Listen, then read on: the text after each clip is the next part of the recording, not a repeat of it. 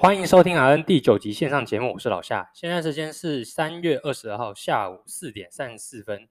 刚刚看了新闻说，台北市连医护理师一家三口确诊，那护理师的 CT 值高达十。那不知道还有没有人在关注现在的疫情的记者会？那我自己是已经没什么在特别看了啦。那如果说你还有在看的话，我是抱持着很大的尊敬啊，真蛮厉害的。好，那其基本上现在每天的确诊数字，或是外来又移入多少的。确诊者其实基本上对我来说已经蛮无感的，因为毕竟，哦，现在这些确诊者的一些治疗状况以及死亡率，相较于之前阿尔法或者是 Delta 来讲说，已经相对稳定许多。那大家对于它的症状以及预后都已经有相当一定的程度了解。那现在时空环境其实跟呃二零二零年那个时候刚爆发的时候是完全不一样的，因为毕竟在那个时空背景下是没有疫苗啊，没有 High Flow Nasal Cannula 就是所谓的救命神器。那也没有一个明确的治疗的概览。那那时候呢，确诊者的症状也是相对于来说比较难以掌控的。所以我记得那时候我在专责照顾病人的时候，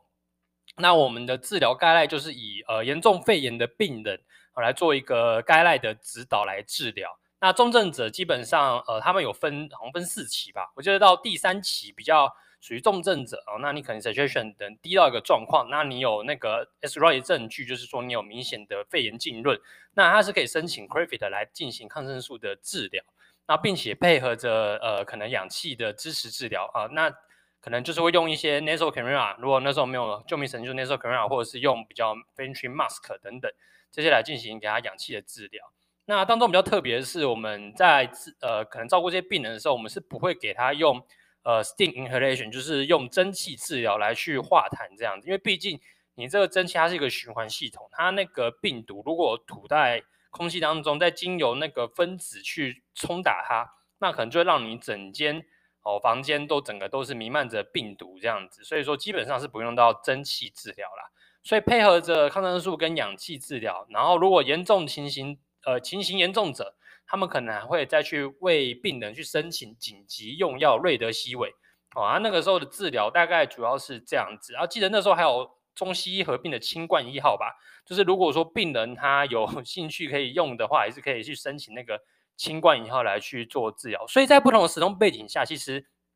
在过去的时候呢，大家是比较不知道怎么去面对这样的一个病毒。那到现在。基本上，呃，它的病毒也已经转型了，已经从原本的 Alpha、Delta 变成现在的 Omicron。所以说呢，在 Omicron 的一个病毒特性下，它的毒性也相当于前面两个重症率没那么高。它传染力是比较强的，但是它的重症率来说没那么高。加上大家普遍来说都打疫苗的情况下，所以基本上大家的那个就是重症率哦，其实有有比较下降的趋势。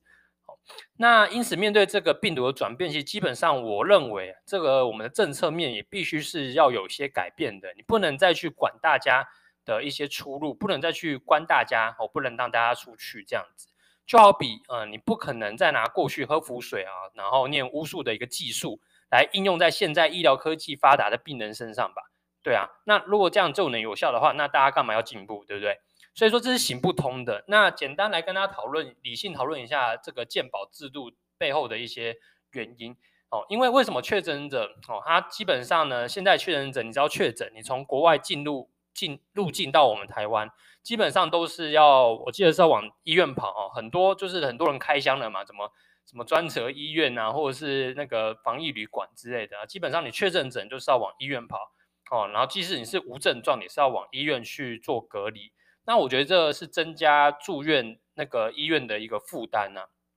基本上这个 Omicron 现在呃大部分来说，它其实就像流感一样，其实无症状者其实也是蛮多的，顶多严严重一点点，可能就是有流鼻水、喉咙痛的这一些轻微咳嗽的症状。所以基本上来说，它其实相较于呃极极重症的程度来说，并没有到这么的严重。那当然，如果说你今天是比较年纪稍微长的，你还有一些。呃，可能有一些有一些 underline，你有三高，或者是你本身有一些气肺部相关的疾患的，你可能就会相对来说是相对来说比较严重的。所以说，基本上如果你没有症状的话，我是觉得哦，你应该在家自己休息哦，不要出门哦，配合着支持疗法。比方说，你有一些流鼻水、咳嗽症状啊，可能就针对你的症状有一些用药，那让自己体内的抗体去消灭体内那当中的病毒。好，让你的 CE 值慢慢的往上，那这样才是比较符合经济效益的，比起你每个人只要有确诊都往医院送，哦，那我觉得是没有比较好哦，因为其实医院环境下，我觉得你住的品质未必未必会那么好，而且医院来说也是人来人往，人也很多，其实有可能达到一些交互感染的可能，所以说我是觉得在家休息是相对来说经济效益是比较好的。那谈到现在的政策啊，其实基本上我们现在的政策还是希望保持清零，那我觉得是不太实际的哦，因为基本上到这个阶段，我们应该只能跟这种病毒共存，它没办法像之前的 SARS 一样莫名其妙就消失了。好，那我们现在呢，其实比起二零二零年那时候，我们已经有很多的武器可以对抗这些病毒。那时候没有口罩啊，我们现在是有很多的口罩哦，我们现在也有疫苗，甚至我们还有药物哦，口服的新冠药物可以使用。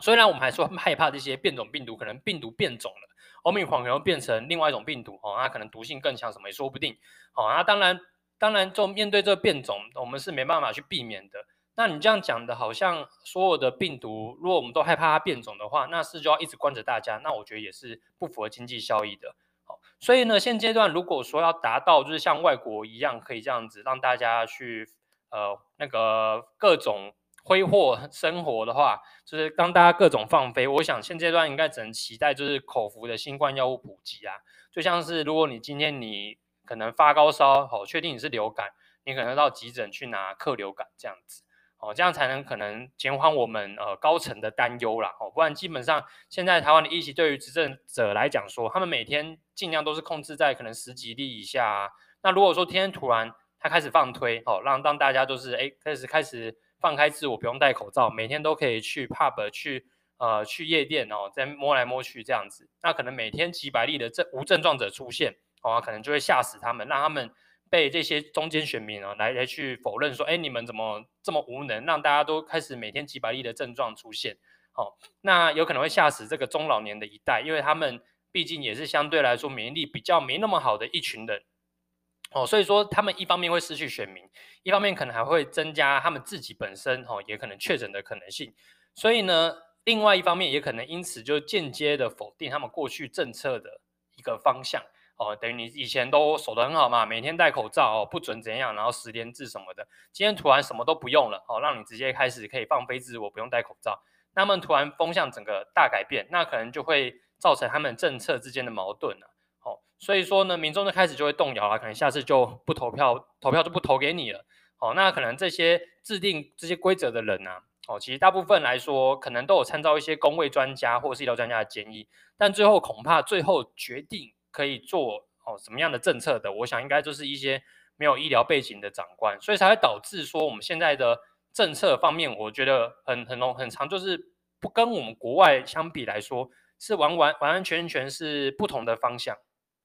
其实谈到台湾的健保制度，相较于国外的医疗制，我觉得台湾健保很像就是所谓的责任制。因为今天如果你的百姓确诊，那大家百姓就会觉得啊，是医我们的医院没搞好，都是国家的错嘛。哦，你那个让那个人数爆掉。啊，我现在听听现在听可能会觉得很蠢啊，但是换位思考，如果今天这件事情发生在自己或身边人身上，那我可能也会这样觉得。今天如果换作是我确诊，那我觉得。我今天可能很不舒服啊，然后我全身都是病，那我就觉得这是国家的错，谁叫你要让这群人进来害我确诊？没错，我觉得大家可能或多或少都有这种想法，因为毕竟这个也是健保可能把大家的想法给惯坏了哈。那政府呢，当然不会因为自己哦，可能人民就是确诊数变多啊，他们当然也不会觉得他们自己的政策方面有问题，因为毕竟他们可能是经过多方专家的研讨之后呢，才有这些的医疗政策，那他们就会把这个。过过错，哦可能去责怪到医院的治疗方针，是不是医院的 SOP 的问题，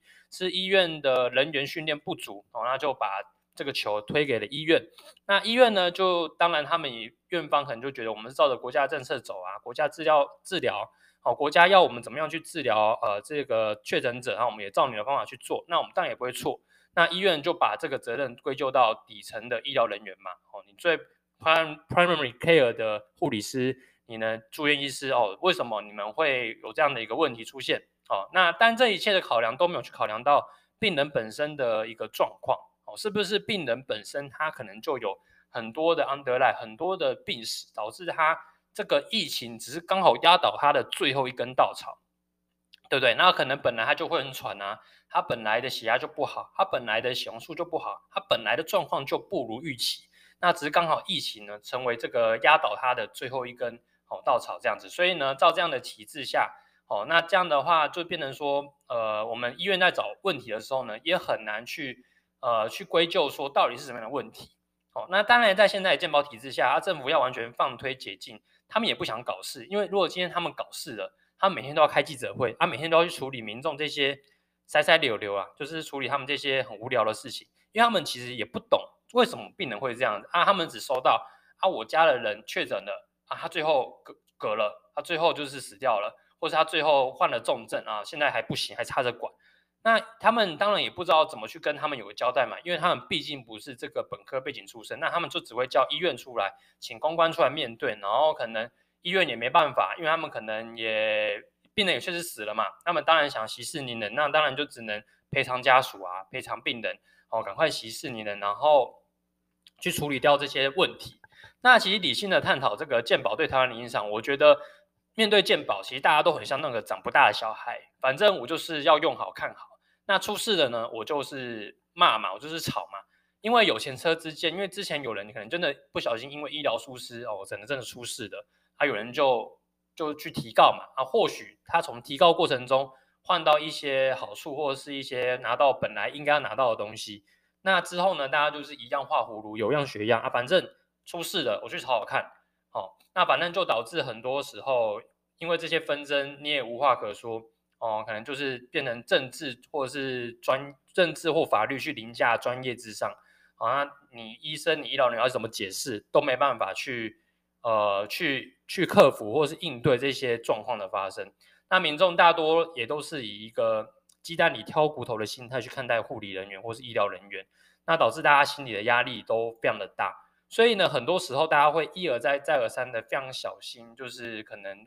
背后的一些文书作业或是一些医疗处置是不是真的是符合人们或家属们的期待这样子。所以我觉得这样的一个法律或政治凌驾专业的情形发生，其实往往最后吃亏的都是自己人啊，自己台湾人最后是吃亏的。今天医生他的建议是做 A 啊，大家可能有一些哦道德或者是说家族或者是旧有的观念，可能觉得 A 不好，他可能会对长者是不好，这样就是不孝的，他们可能就不不见得喜欢这样的一个情况。那等到真正最后事情发生了，可能病人呼吸喘，然后最后呢，他们才决定哦，可能要 A 的这个方案比较好。他们又换到 A，最后 A 呢不不合他们的预期，病人变成一颗白菜了。他们才再去挑说，为什么你们会让我的家人变成白菜啊？你为什么你会让我的家人就躺在那边就变瘫痪了？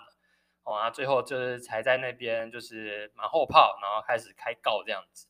那我觉得，毕竟台湾人也已经仰赖这个健保制度已经快三十年了。那保险的观念基本上它是基于一个善意，就是让贫穷的人都可以享受到医疗的资源。那现在人就变成说，大家觉得保险就是观念就是要用好用满，好、哦，那这样的话就是反正有事就吵，啊吵了刚好有糖吃，那最棒。好，那吵不赢，那反正我就一直卢卢到有东西为止。哦，那这样的话，其实我觉得健保迟早有一天都一定会倒台的。健保本身是个很好的东西。好，那但是在过度使用下，就会变成压榨医疗基层医疗人员哦的一个背后的始始作俑者啦，哦，就让那些工作很辛苦的医疗人员没办法获得他们应该要有的一个报酬。好，上一期其实有提到夜班费哦，护理人员的夜班费有获得到加薪哦啊，那个卫生福利部那边有公告这样子。那其实在这种关心到我们民脂民膏哦，关心到我们荷包的时候，其实又有医院在调皮了。我朋友在北市哦，叉一北市叉一哦，他在个人的 IG 上就贴了最新公告。那其实针对夜班费用上调的部分，他们只有针对未包班有所增加。那什么意思呢？包班跟未包班跟大家解释一下。包班的话就是基本上这个一个约定成熟的一个标准，就是你只要一个月上超过一半天数的天呃的夜班，那就叫包班。假设一个月三十天。你只要上超过十五天，那这个夜班费就会换成包班的夜班费。好，所以说他们只调涨没有包班的夜班费，也就是说，我看了一下他们的呃那个夜班费的给付是三百跟五百，也就是小夜你没有包班的话是三百块，你大夜没有包班是五百块，那如果你有包班，就是五百跟七百。那这家医院呢，它就只有调涨小夜未包班费的费用，从三百块变成三百六十元。那它的包班费用一样不变，就是五百跟七百块。说实在，他们原本给的就不多啦，蛮少的。因为你跟那个大医院台大龙总比，呃，包班费就我的印象中是七百跟九百哦，所以基本上都已经调了二十趴，大家都现在也都在往上调了二十趴哦。可能大医院现在都是小夜八百四哦，大夜可能一零八零，所以都调涨了。你夜班费本来就输人家了啊，更何况你这家也算是公立医院吧，北市也算是公立医院嘛，对不对？所以说你不。不听你大中央卫生福利部的规定，都讲要调薪了，你还不调，好，再这样下去的话，我觉得人走光其实是迟早的问题，哦，因为毕竟哦，很多时候，呃，医疗人员哦，他们站在第一线哦，很长的时候就是因为受到这种差别待遇的关系，就没人想待得住，哦，也没有人会说，那就会有人常常讲说，那他既然只调涨了没有包班的小夜班费，那我就去上。没有包班就好啦，那我是不是就可以吃到这份福利呢？啊，傻傻的，当然包班的钱还是比较多啊。你想，三百六跟五百块，当然还是五百块比较赚啊，对不对？所以说，基本上大家还是尽量能够包班就包班，因为你包班的话，一来你也不用一直调你的时差，哦，然后再你的薪水也会相相对来说会比较高一点点。好，那基本上经过我四年工作啦的感触，对于这种政策面的。政策面的这个部分其实是蛮有感触的。很长时候对护理人员的好处啊，这种政策面都是在医院的执行方，他们大部分都是慢半拍的。哦，要劳动别人的时候都是很抢快的。怎么讲？之前在疫情爆发的时候，那时候广设专责病房吧，我记得训练防疫能力到征召第一线工作人员，到真的你就定位开始收病人，哦，这个期这个期限啊，都是尽快的把人力搞到位。我记得那时候我好像呃三月底收到征召吧，然后我五月就开始在那边工作了，所以说整个过程不过一个月的时间，你就把原本还有住人的病房改建成防疫的专责病房，你再去训练这一批哦准备要到这边工作的人，你整个用到位花不到一个月的时间你就搞定了。等到疫情结束之后呢，你说当初说要给的津贴该发的钱。哦，基本上都是一拖再拖，拖到猎人的局都快画出来，都还没有下来。哦，那这是台湾对于护理人员的待遇是非常的糟糕的。哦，整个就是严重的双标。哦，那我记得我到现在我专责的钱，我目前还是只领到八成啊，另外两成现在还是遥遥无期，我也不知道到底什么时候会下来。哦，所以呢，其实在这边就建议大家想离职的，哦，赶快赶快高歌离席，赶快离职，去薪水高的医院。哦，这种。呃，不不愿意调薪哦，调薪拖拖拉拉哦，要给不给的，直接让他下去哦，你赶快离职，或者赶快去斜杠哦，等他们愿意给高一点的薪水的时候，愿意给你更好的环境的时候，你们再回去。虽然这样讲，其实有一点点不负责任，叫大家离职，因为毕竟我自己也是在临床工作过，也是受过就是同事离开哦离职这样的一个亏，